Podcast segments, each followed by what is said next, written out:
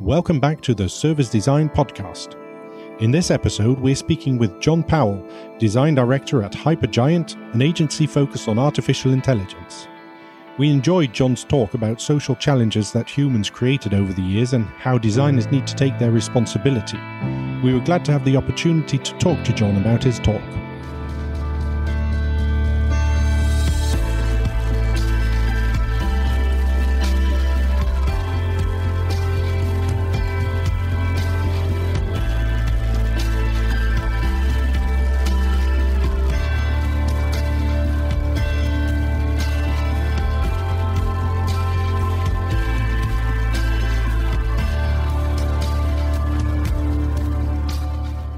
We're here at the Global Service Design Conference in Toronto, and we are speaking in a second with John Powell from Hypergiant.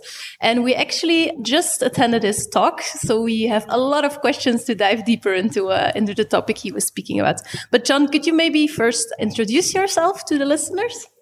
Yeah, hi. As was mentioned, uh, my name is uh, John Powell, and I am a design director at Hypergiant in Austin, Texas. And Hypergiant is a, um, uh, an artificial intelligence and machine learning consultancy.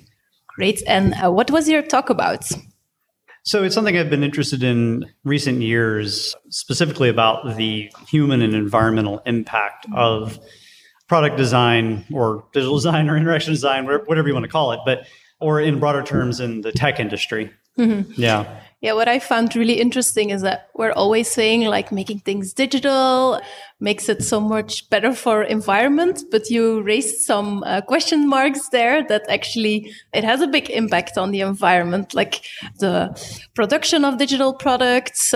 Are there some more things uh, you touched upon the social and the psychological impact, especially on younger people? Can you tell a little bit more about uh, what you said during your talk?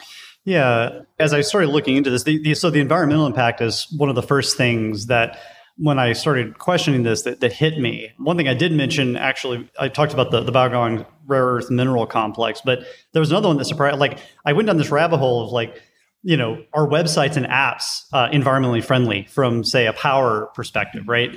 And what you discover is that the data centers that power all of these services use an enormous amount of fuel, some of which is powered by car uh, by coal and and or or gas generators to provide all that electricity. And so, and we don't we don't see that, right? We just assume that this website isn't hurting the environment because it's just on a screen, and that surprised me. Then that led me to looking at other problems regarding how it affects us as uh, as humans. Because again, we assume that an app, you know, is a fleeting thing and it can't hurt anybody. And in recent years, there, there have been a lot of studies on this about the psychological effects of addiction to apps and services and the effects of staring at our screens all day. And, and I think we've all experienced this. We, you know, we, we've all, as you know, I'm, I'm 43 and I, I have an eight month old son. And, you know, when I was younger, I would laugh that off about, you know, all those old people are worried about, or just, they just don't get it sort of thing. But now there actually is some truth to the impact that living our lives in these digital environments has on us, given that we we evolved to be social creatures and and I'm sure we've all experienced like on, for example, on email and Slack or instant messaging, how much nuance gets lost and how many disagreements erupt from these platforms in which we can't use our, our physical understanding uh, of someone when communicating. You can't look at someone in the eyes and talk to them. And so jokes get lost in translation and people get their feelings hurt. And that bleeds into how we discuss things as a society. I mean, you look at the I mean, we're in a very polarized political environment in the United States, and that's made even worse by the effects that digital technologies have on our communications. And so, so that was sort of the circuitous route that I, I went on as I started to look into this. Mm-hmm. So you mentioned some generations getting addicted to to digital mm-hmm. services mm-hmm. that from a business point of view, that makes a lot of sense, of course. Of course. And as, as designers, we do try to balance design, uh, user needs, and business. You were making a case about where to place that balance. Could you go into that in a bit more detail? You know, I wish I had a, a, an easy answer for that. It's actually the thing I struggle with the most. I mentioned uh, Interaction 18. I always get the number mixed up, 18 or 19. Anyway, it was the Interaction Design Conference that was in Lyon. And I was surprised by the number of people there talking about this uh, how design has lost its balance within that that triumvirate of people, technology, and business. And you know, design has fought for many, many years to have a seat at the table with business, right? We've worked very hard to show businesses the value and the power of design, and that's good. That's a good thing.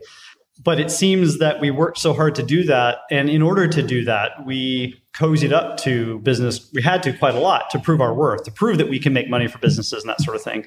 But now what's happened though is that a bit of Stockholm syndrome has has I'm not sure that's really the right one, but it, you know, it, it, we've we've become a little too close to business. And now you see things where people are evaluating designs based on ROI and KPIs and that sort of thing. And and I'm not saying you shouldn't do that, but I think that sometimes that's discussed at the expense of human impact. And I don't think we've done a very good job now as designers helping businesses understand that there are other forms of value besides just money and numbers that there are more qualitative things that we should be focusing on that uh, that that design can bring to business and humanize business which i think is based on what we see in, in the environment and in, in, media right now is desperately needed. Yeah, I think indeed the design started very much from a, a, a designing from the gut point. Yeah, um, and we've transitioned to using data to to make a business case, which is good, right? Decisions, yeah, which is good indeed. But yeah, when it becomes only data uh, driven, uh, yeah, I think you forget the human part. Yeah, and well, and also I think, it, and, and that leads us to a situation where designers just don't say no anymore. Mm-hmm. I mean, I, I and I, will be, I mean, I've been in that situation myself. Uh, I've worked for my share of corporations that, and I've been asked to do things and and build things that um, were uh, intended to manipulate people into mm-hmm. paying for stuff and and and um, and uh, to to do things that the business wanted and you know at the and and and on the surface those things don't seem negative. It's not i, I don't i'm not here to say that designers are evil or that anyone uh, that everyone is is uh, has nefarious ends but i just think that we we just we just don't shine a hard light on on the effect that those designs have uh, or or uh, the effect that uh, the work has on our end users. Um, you know we when when the when the when the client is happy we get paid and we're happy and then everyone goes home and, and mm-hmm. doesn't think twice about it and i guess the question is now is, is that enough um, mm-hmm. and and i'm getting a sense that from people i talk to and uh, my colleagues and former colleagues that people are, are, questioning that and maybe don't feel so good feel as good about it as they used to but they're afraid to say anything or they don't know they don't know what questions to ask or how to push back mm-hmm. in a way that's good for everybody mm-hmm. yeah yeah, I think as service designers, we're um, we were have been looking into tools on how to manage stakeholders within an organization, get everyone on the same level, and uh, make sure uh, they they see our work as valued, and that we uh, can in every part of the organization uh, say like, yeah, we will bring you money, we will bring you a tech, technological solution, and then at some point, I feel that indeed what you say we uh, we don't question enough anymore what the impact uh, in general on society is. But of course, you're in that context of, of a client, working for a client as an agency, I'm talking now. Uh, but how, how could we do that? Uh, should we, uh, for example, already question when we take on a new assignment, like, is this already the right thing? Or should we first move into the organization and then try to get somewhere where people in the organization believe that this is important to to ask these uh, question. Do you have some suggestions on that? Um, that's a great question. Uh, you know, uh, Mike Monteiro's recent book, um, uh, wait, is it Destroyed by Design? I'm probably botching the title. Anyways, his latest book where he, where he talks about these things, and um, he, you know, he he spends a good portion uh, you know, raking Twitter and Facebook and Google over the coals. And then at some point in the book, he says, and by the way, if you're working at one of those companies, don't leave. Like, I'm not telling you to leave, mm-hmm. you know, because we need basically what he says and what I agree with is like, we need people on the inside. Um, nothing will change. I mean, because yes, we could all just go work for NGOs, we could just go work for a nonprofit um, and feel better about ourselves, but that won't change things um, because they're not where the problem is. um, and so, as designers, if if if we're in one of those organizations, we should stay there, um, and we shouldn't shy away from going to work for clients. I mean, at the end of the day, uh, it's a job, and we we shouldn't feel bad about doing that work or or working for those companies, but we should recognize that we have a special place um, to advocate for mm-hmm. people um, that are uh, that, that those companies are trying to serve. Mm-hmm. And we have a special place, I think, in helping those companies elevate themselves. You know, as I mentioned, that that group of um, uh, uh, uh CEOs.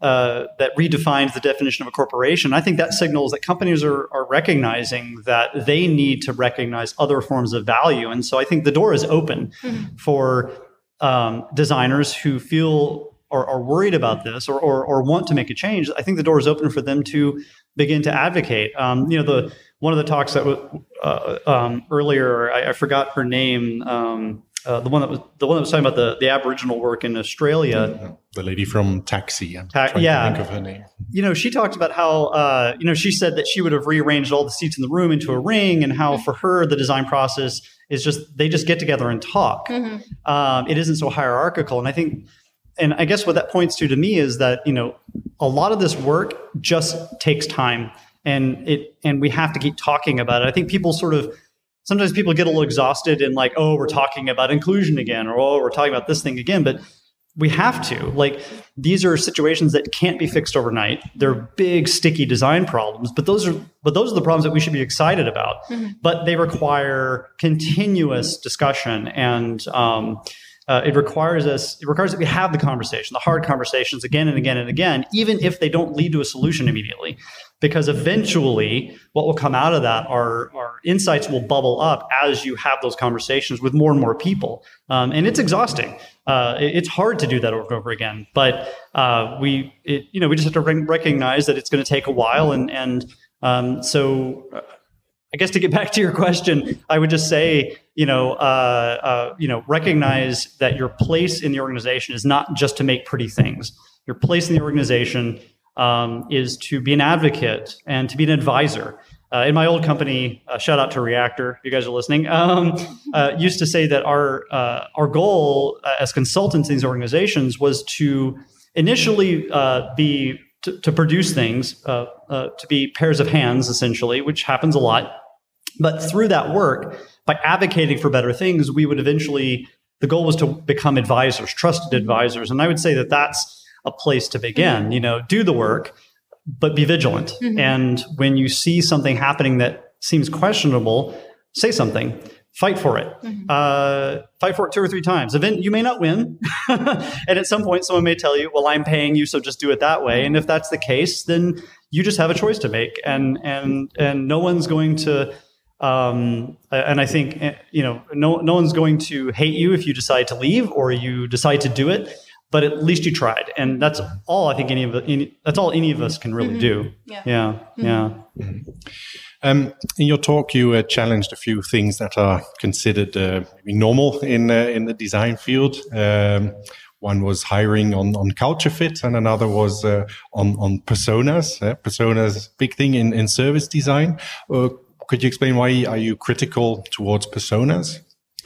Um, it's another one I struggle with because I too, I admit I use them myself. It, it's a common practice. Um, but again, I, I, stumble across research and, and um, uh, writing by other designers that were that uh, were questioning the practice and were abandoning it.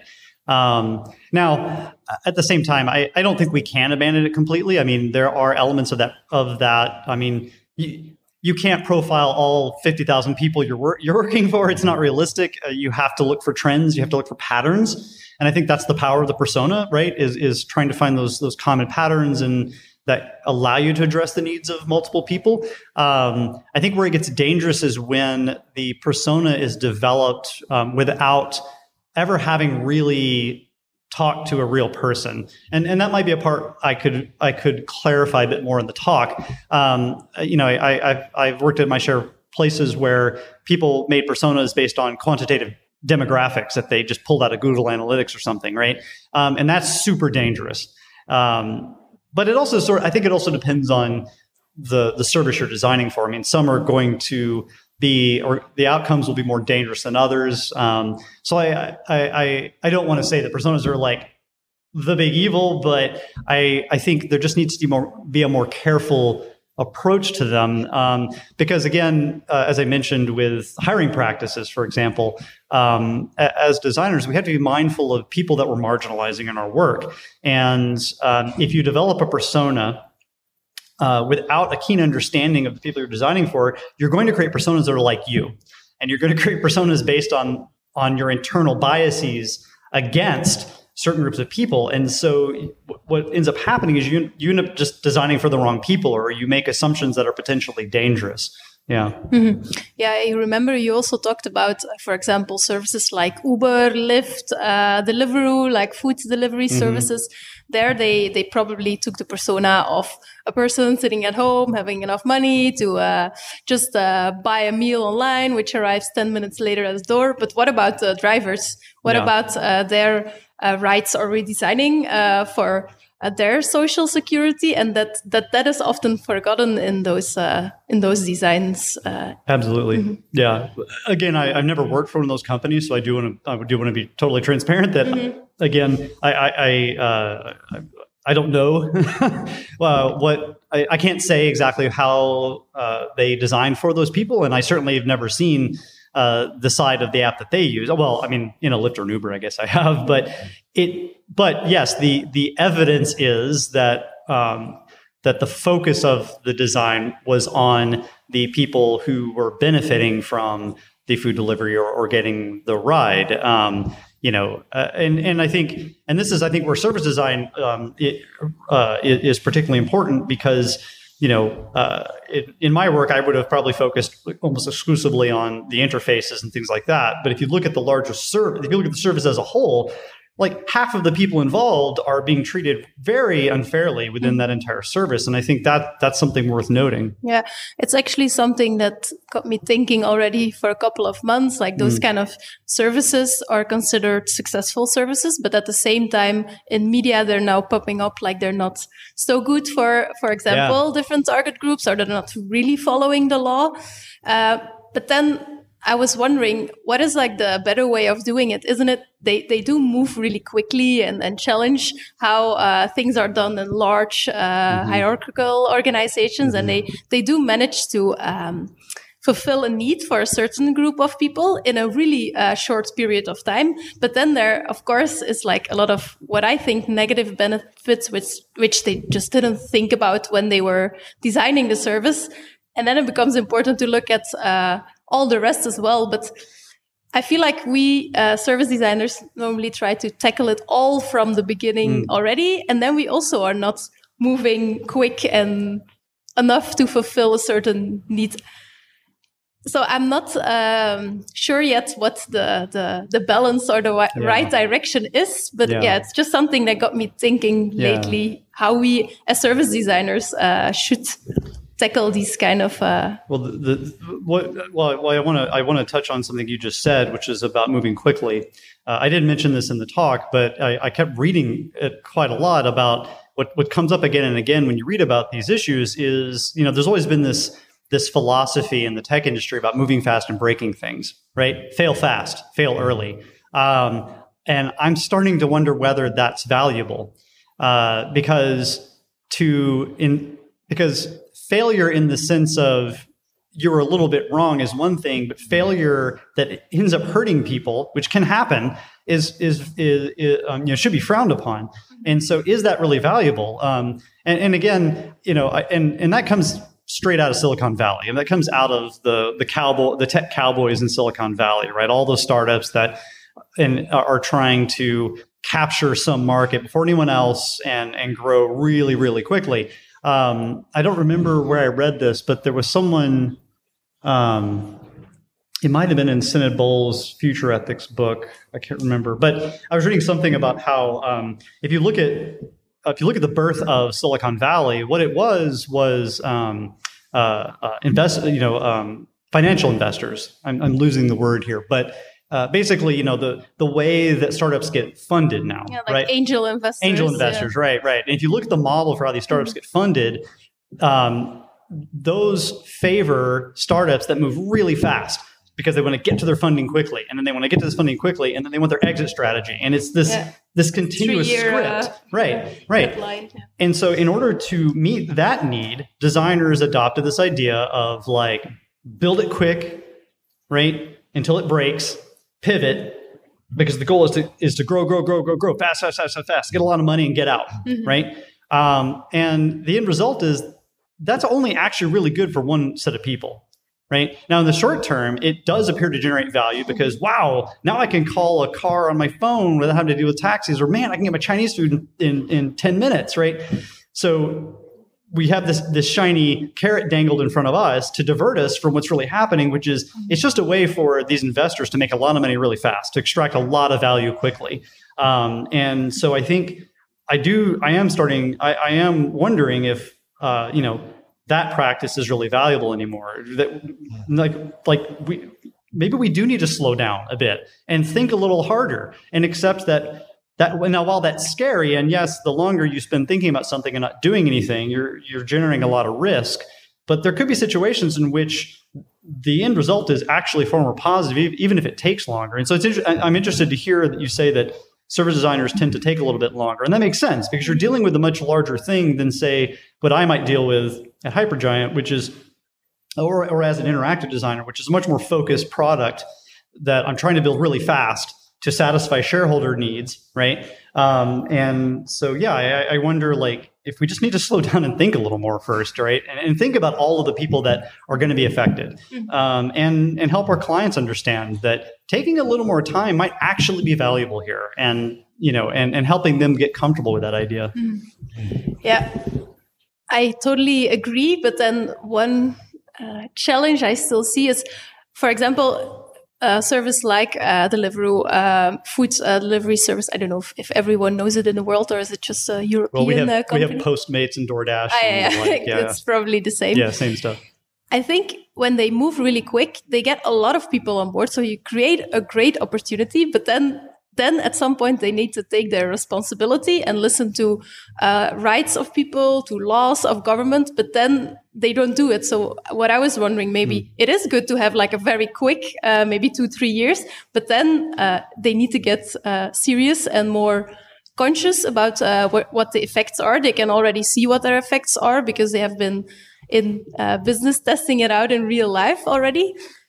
But that's what I see now that they just don't do that. For example, in, in Antwerp, you now have a lot of those step sharing uh, services.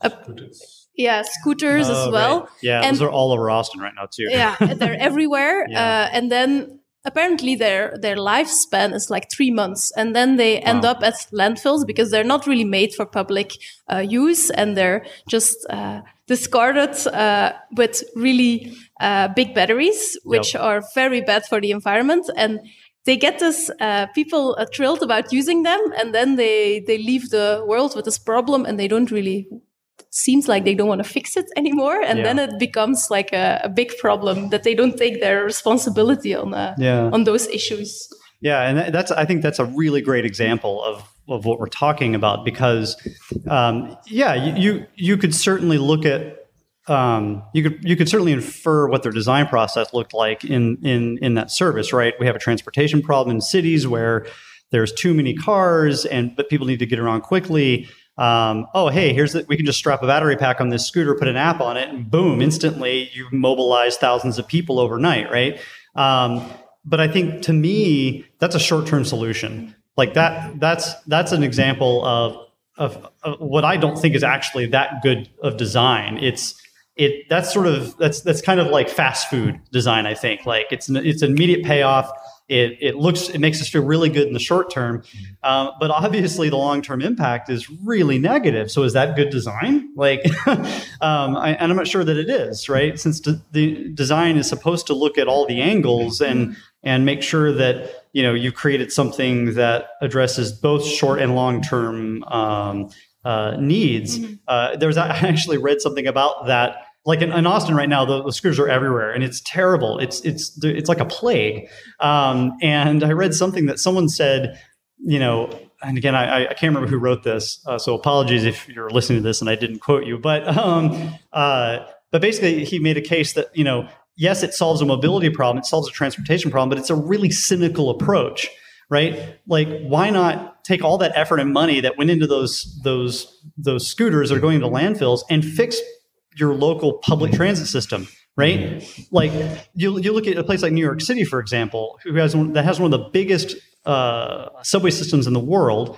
Um, and after living there for three years, at first I was super excited to go there. It's like I'll never have to drive again, and and my wife listening is going to laugh about this because she warned me about this. I was super excited because she's from New York. I was super excited because I wanted to drive ever again.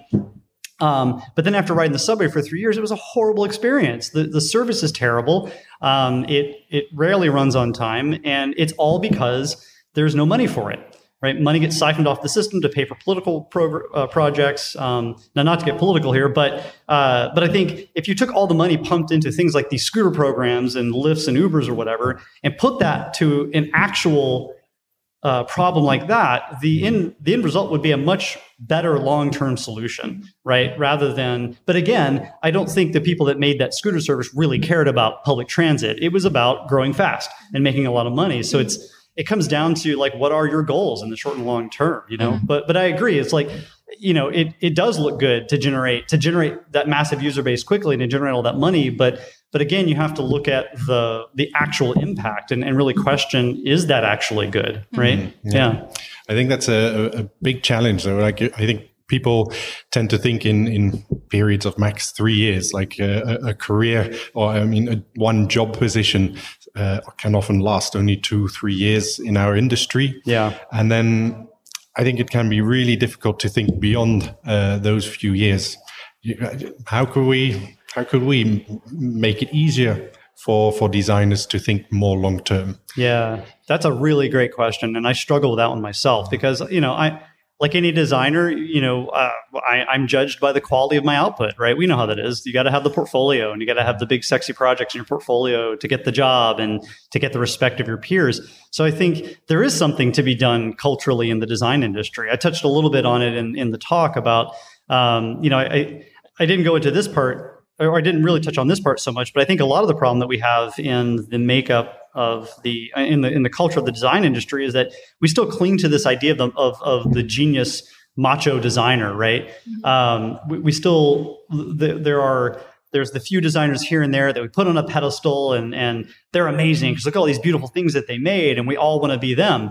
Um, and I think that that hero worship is really really damaging. I think it's really negative. Um, we if we really believe ourselves to be human centered then we should actually be we shouldn't be looking at ourselves we should be looking elsewhere for validation and we should be redefining we should redefine what it means to be a successful designer mm-hmm. um, i you know i i have been a design director for just a few years and now that i'm in this leadership position i've had to think hard about this because um, i you know i'm no longer supposed to be producing things on my own. I'm supposed to be leading a team of people. And I'm like, I don't know how to do that. I've just been doing the work for all these years. But but what it's made me think about is is uh, you know how how do I how what part do I play in redefining the value on my team? So it's not about rewarding the one hero, but actually recognizing how that one hero is actually hurting your culture right, is actually hurting the, your design culture because design's only better if everyone's involved and everyone feels supported. So we have to create these safe spaces where people feel okay with failing in the short term, feel okay with trying something maybe that doesn't pan out but leads to a, a bigger insight later on and being okay with working for a few months and having really not having a sexy case study to show for it, but but but but recognizing that the value of what they learned is where um, uh, is is uh, you can't put a, it's something you can't put a price on. Um, but again, I, I, struggle with that too, and I think it's a I think it's a bigger cultural issue within our industry that we we have to grapple with. I think, yeah. Maybe think like they say, good design is invisible. Maybe it's also a good designer is invisible. That right. we should try to. Uh, be more uh, let the teams in the organization shine and do the work but then still at the same time make sure that we don't uh, that we still let people see what our value are because i see a bit of a yeah struggle in balancing yeah. those two because of yeah. course we and then i'm not talking about one designer but even design teams and companies that we of course still want that uh, clients see uh, how we help uh, them yeah. and other clients so that and then sometimes you just need the hero cases to uh, put it on the agenda but I think that would be an uh, an interesting uh, thing to to achieve to become more invisible in an uh, organization through letting other people uh, shine. Yeah, and I and I yeah, I think that's great. I, I totally agree with that. And and I think another way to think about it is it's how do you make how do I make myself invisible this moment to lift somebody else up? Mm-hmm. Right. Um, I, I, think often in our industry, like as I mentioned in the talk, you know, our let's be honest, our industry is largely white and male, um, and I sometimes feel uncomfortable talking about these issues because I am white and male and I have this privileged position in society and in my industry. Um, but again, shout out to my wife, reminds me every day though that my job then is to use my position to elevate other people, to give them a voice, right? So my job, ironically, as a design director, is to make myself invisible to shine a light on the successes of people on my team that don't have a voice. So if there's people on my team who are doing great work, but because of their position, they're not getting recognition, then my job as their colleague, not even as a design director, but just as another designer, if I care about people, if I'm really a human centered designer, is to give them the recognition they need, and also to your to your point, uh, one of the points you made is um, re, uh, uh, recontextualize the uh, the outcome to be a team effort. To constantly say we, it's about we, not not me. Uh, because again, uh, relationships, any healthy relationship is a give and take, right? And and it healthy relationships are people who are being honest with one another, lift and, and giving credit to people when it is due, not co-opting their ideas, which I think you see happen quite a lot in design. And let's be honest, uh, even the best designers in the world steal from other people and claim it as their own. We, we all do that. We know it happens, right? So if we're just honest about that, just give credit to someone else, right? Mm-hmm. Um, because that's actually going to make the work better, right? Mm-hmm. Take that risk; it's worth it, right? Mm-hmm. Yeah, yeah. yeah you're dis- describing a very healthy culture, I think. If uh, it's a place where everybody uh, lifts each other up instead yeah. of focusing on their own achievements. But that also brings me back to your uh, comment you made about culture fit. Like you need to be careful to hire, yeah also the people who are different from you. Yeah. But here I struggle a bit. I want to hire people uh, who do lift other people up. So that's mm-hmm. something you know I oh, would focus on. Yeah. But at the same time, I do see that we are a very homogenous team mm-hmm. of all very kind and uh, helpful people, mm-hmm. but still homogenous. So yeah. I struggle with. Uh, I, I, I, am very aware I need diversity in the team. Yeah. I'm not talking about color necessarily mm-hmm. or mm-hmm. male female but more mm-hmm. personality wise right it's a different right. challenge i'm struggling with yeah no and, and, and again I, I, don't have i'm not sure what the answer is i mean i was focusing a bit more on on you know gender identity and and race and that sort of thing with that but but it's but i i think you make a really good point also about that that diversity does have to include. I, I think well, I, I, think I mentioned it briefly, but yeah, it, it does have to include um, um, what you said: differences, uh, uh, um, um different approaches, different different mindsets, different personalities, right? Um, and and but I think it's okay. Um, I, I think that you're gonna i think you're going to run into situations where you're going to hire someone maybe who um, uh, struggles a bit more with with what we're talking about, right? That um, because they've had to their entire careers. I mean, a great example is if you look at people um, who are not white and male, they've had to spend their entire careers fighting hard for their place in the world, um, and they may come into your organization and shine the light on themselves a little bit um, because they've had to. They've had to be better than everyone else, right? Because it's the only way they've been able to survive. Uh, and I think if you're in a uh, position of privilege, you have to recognize that and be and understand that. Uh, it's not to say that you have to be that way yourself, um, and and you, you, should certainly do something if it becomes toxic. But uh, but again, I, but again, that's just diversity to me. That's just recognizing that everyone is coming to this from different positions, they're not, and they're not all coming from uh, they're not all coming from the same comfort level you are. Um, you know, I, I think uh, something that that that like in in hiring practices, something we have to be mindful of is that um, uh, that you know there there are people that have to overcompensate a bit, right? And uh, and what you'll find is, or what you should look to is how people react to that. how do they react to that person being aggressive um, and confident versus this other person being aggressive and confident? I think what you often will find is that if they are white and male, oh, that's good, they're doing it. But if they're not, if they're a woman, a person of color, being aggressive and confident is viewed as a negative. And that that should be a sign for you, right? And I think that that's where it gets tricky for me. You know, um, is in is in our perception of people and what confidence looks like. Um, I think that you know, one one way to deal with that is is uh, you know uh, on your team is to not feel personally threatened. I think it's what happens a lot is that you know people that are in a position of privilege feel personally threatened when someone who is not in a position of privilege acts like them because they've had to, uh, and you should actually support that. That's that's that's something you should support because uh, you know that that's a way to correct that imbalance. Um, again, I have to admit I'm not an expert on that at all. I, I, I, I, um, I my, my, knowledge of you know sociology and culture and, and race issues is um, not the best, but that's my basic understanding of from what I've read about it. Yeah. Mm-hmm, yeah.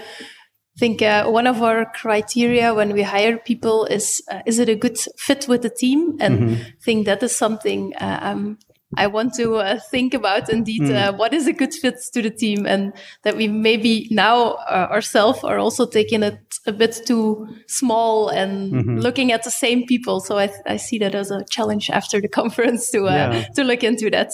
Mm-hmm. So are you looking forward to something at the conference? Did you uh, subscribe for a workshop or are you uh, going to a specific talk that you are uh, really looking forward to? I have to admit, uh, I haven't had a chance to. I, you know, uh, as I mentioned earlier, I, I um, in the middle of preparing for my talk, I, uh, I, I was moving cross country from New York to Austin with an eight month old son and changing jobs. So um, uh, my I didn't have as much time as I had hoped, but what I am hopeful for, though, and what I what I have seen, um, I am looking forward to a full day of just going to talks, not having to worry about my own. Um, but one thing I am hopeful hopeful about that I, have noticed a tre- I've seen a trend of in um, this conference uh, is are the number of talks about things like co-design and collaboration and um, can, and, and and and being concerned about these issues that I um, that I talked about today. Um, and so that that gives me hope, and um, and, and, also I, am just looking forward to learning more about service design itself. Again, I'm not a self-described service designer, and um, uh, and so I'm I'm really interested to see where the overlaps are with my work, and um, to see um, to learn more about um, service designers' approach to these issues of quality and and fairness and, and ethics and that sort of thing. Mm-hmm. Yeah. Yeah, there's indeed a, a, good good trend to see. Uh, I think other people have commented on on noticing this as well here at the conference. Um, also have a question from an AI uh, point of mm. view. Um, how do you see uh, AI can really yeah be a part in in designing services mm-hmm. or as a tool for service designers? Oh, that's a that's a big tough one. Um, you know, uh, I, I, just, you know, I, I recently started Hypergiant, which uh, focuses on um, AI and, and, machine learning solutions. And the, you know, what immediately struck me is how hard it is to define what AI is. um, even people at my company uh, uh, work hard to to come up with a, a clear definition. So. Uh, you know the way they talk about it, and what I th- find interesting is that you know all all forms of software are AI. Um, basically, artificial intelligence. Hope, sorry, Hypergiant, if I don't get this definition correct, but someone said it beautifully that um, that basically uh, artificial intelligence is about making decisions from data. So essentially, all software does this. Where where it changes a bit is in machine learning, right? Where a system can adapt a bit more. Um, but to get back to your question, I think um, for me, one of uh, something that is is going to face designer or is facing designers now with AI is it actually means we need to do more work in ethics. Uh, there, AI, uh, the the dangers of AI are not the Terminator movie or that machines are going to take over. The danger is in AI is that it, with AI we have a risk that the data sets we use uh, to gain insights from using AI carry our biases. They carry with them, they are embedded with human issues. And so a lot of work needs to be done to ensure that um, the, the, the data isn't biased against people, um, to make sure that we are implementing these tools in a way that is safe, um, not safe from like you know a physical standpoint, but um, isn't going to cause, do more harm than good. So I think there's some work to do uh, there on, on what does that mean? Like, how do designers have a role in placing safeguards around these things? Because let's be honest, one of the powers of AI is is its ability to find trends that we cannot see. So that means it's going to be hard for us to understand how to put controls and limits on these things because we just can't see these patterns. We, are we're, we're, it's, uh, we're incapable of, of seeing that. So, but I, I think the power, um, I think I think the, the great benefit of AI will be in that it will free humans up to do what humans do best. Um, AI will free us from repetitive tasks, or it'll free us from mundane tasks, and allow us to focus on the the, the more uh, emotional and social issues that we are best at dealing. I mean, a machine will never really understand uh, human communication. Now, a machine can speed it up, and can help us focus on that a bit more. But I think it's actually going to make us focus on human, or it's going to free us to focus on real human issues more.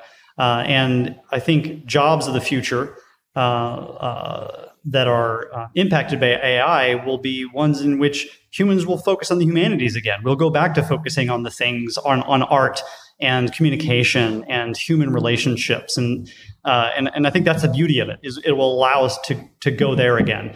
Um, and the, the mundane repetitive tasks will be handled by a machine.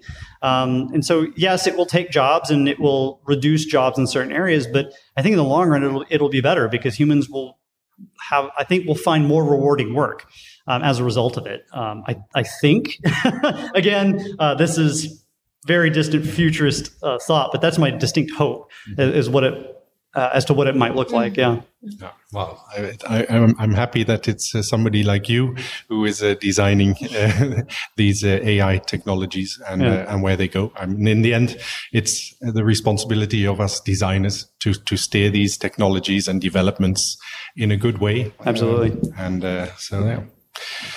Okay, I think it was a really, really interesting uh, conversation. Uh, thank you very much for taking the time here at uh, at the conference. Uh, and yeah, I enjoy uh, enjoying the conference yourself. Mm-hmm. yeah, thank you very much. I really appreciate you taking the time, and I enjoy the conversation as well.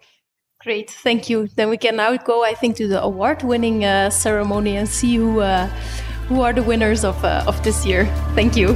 Thank you. The Service Design Podcast was brought to you by the Service Design Network and Knight Moves. For more information, previous episodes, or to join the conversation, please visit servicedesignpodcast.com. For more information about the Service Design Network, visit service design network.org, and for Knight Moves, visit knightmoves.be. If you enjoyed this episode, please consider subscribing to this podcast. The intro and outro music is from If the Stars Grow Dim Tonight by Hydrogen Sea featuring I Will, I Swear. Until next time.